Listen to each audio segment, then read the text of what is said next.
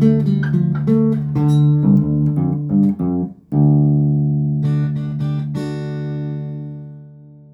morning, everyone. Thanks for tuning in to another episode of The Quarantine Tapes, featured by the Fabulously Expensive Deck.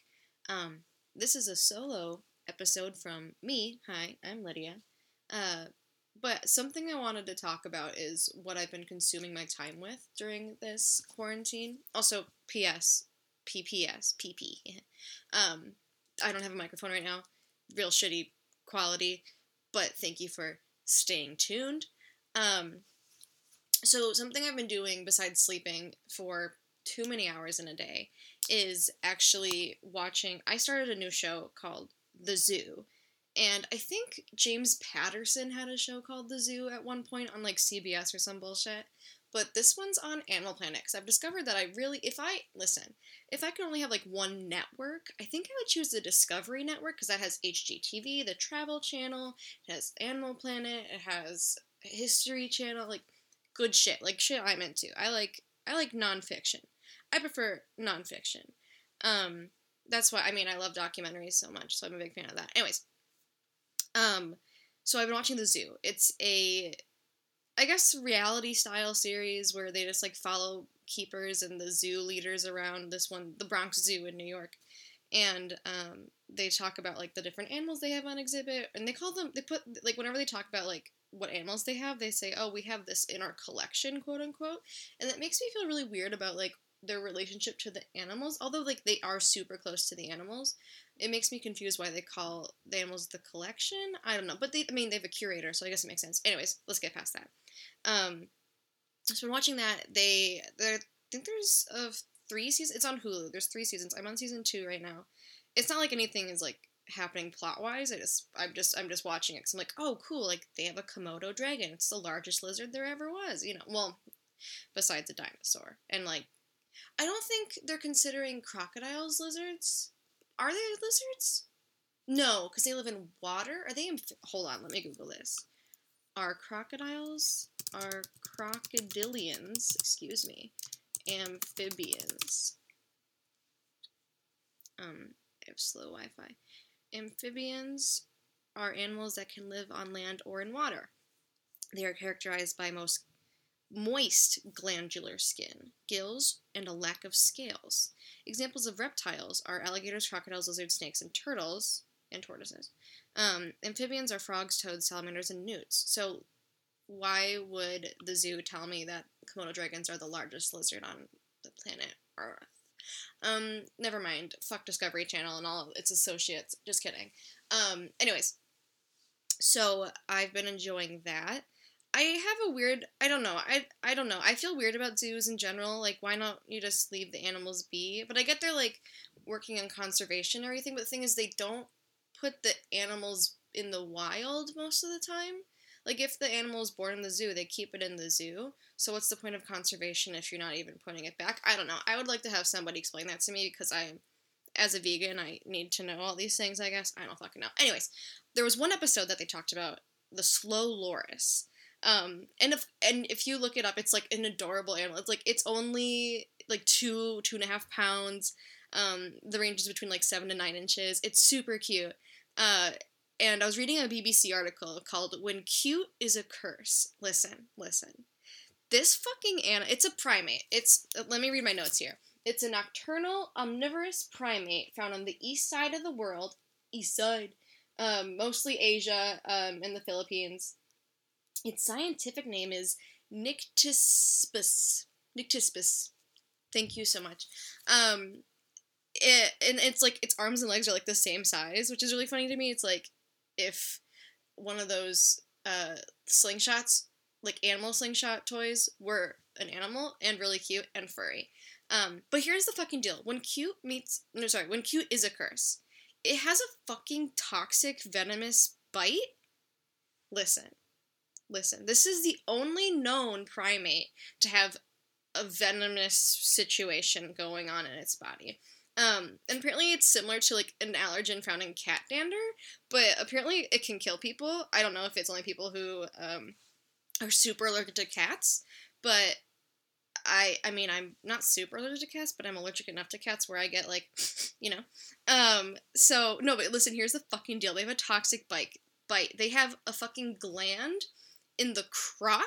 I read that on the BBC website. The croc of their fucking arm. It's a sexual gland, said Wikipedia. It's a fucking sexual gland in the croc, BBC, of their arm that's activated by their own saliva. Listen, here's the fucking deal. What the fuck? What evolutionary purpose did only this species get and not any other primate? That's my fucking question.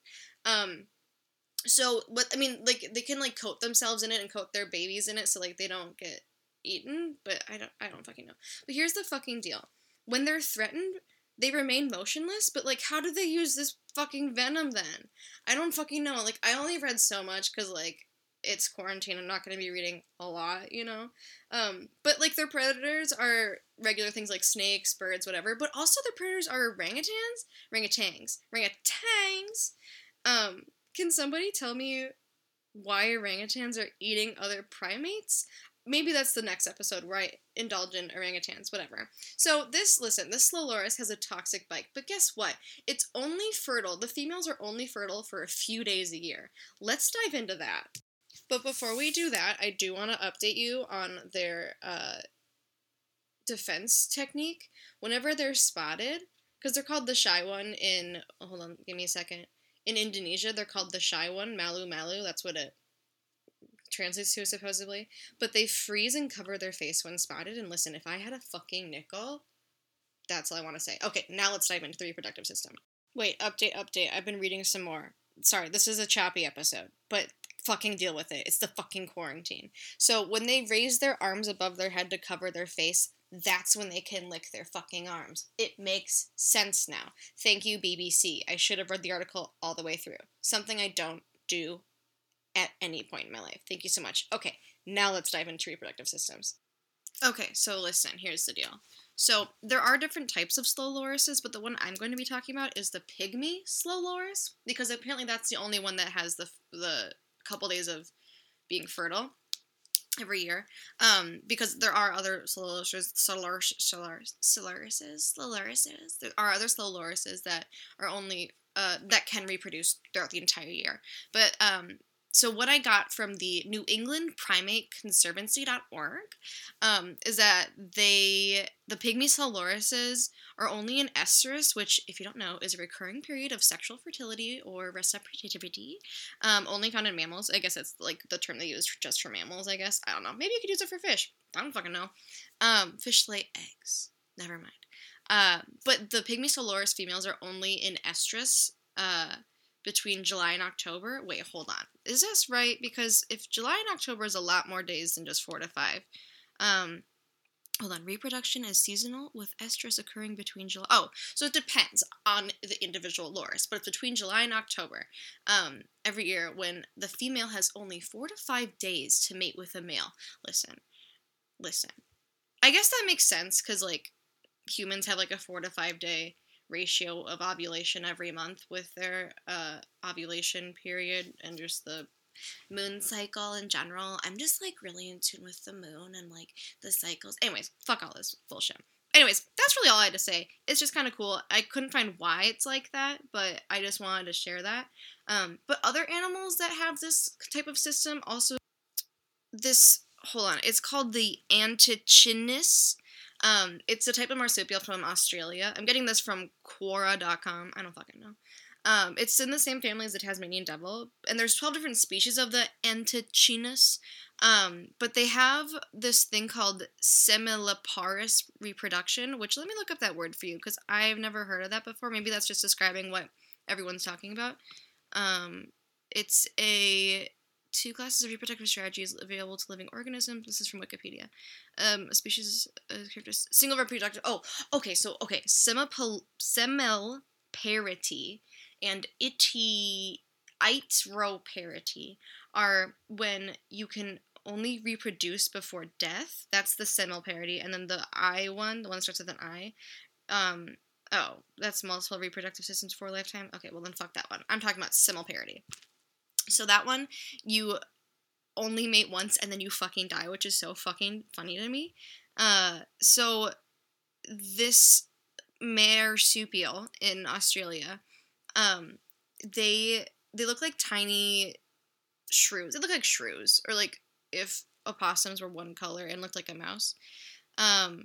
So apparently a month before they start mating, the males, quote unquote, males irreversibly shut down sperm production. They've stored all sperm they'll ever need in their epididymi, or epididymises, or whatever the plural of those. Oh, so somebody who's answering this is definitely not a doctor.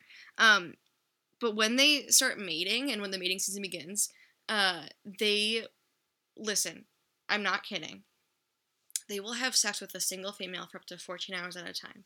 And I just want to leave you with that thought, of tiny mice fucking for 14 hours at a time. Thank you so much for tuning into this week's The Fabulously Expensive Deck podcast, The Quarantine Tapes. I have been Lydia. Max has been Max, I assume. Hope he's doing well. Hope you guys are all doing well. Please continue to wash your fucking hands and take this seriously and stay the fuck home. Love y'all. Bye. 14 hours.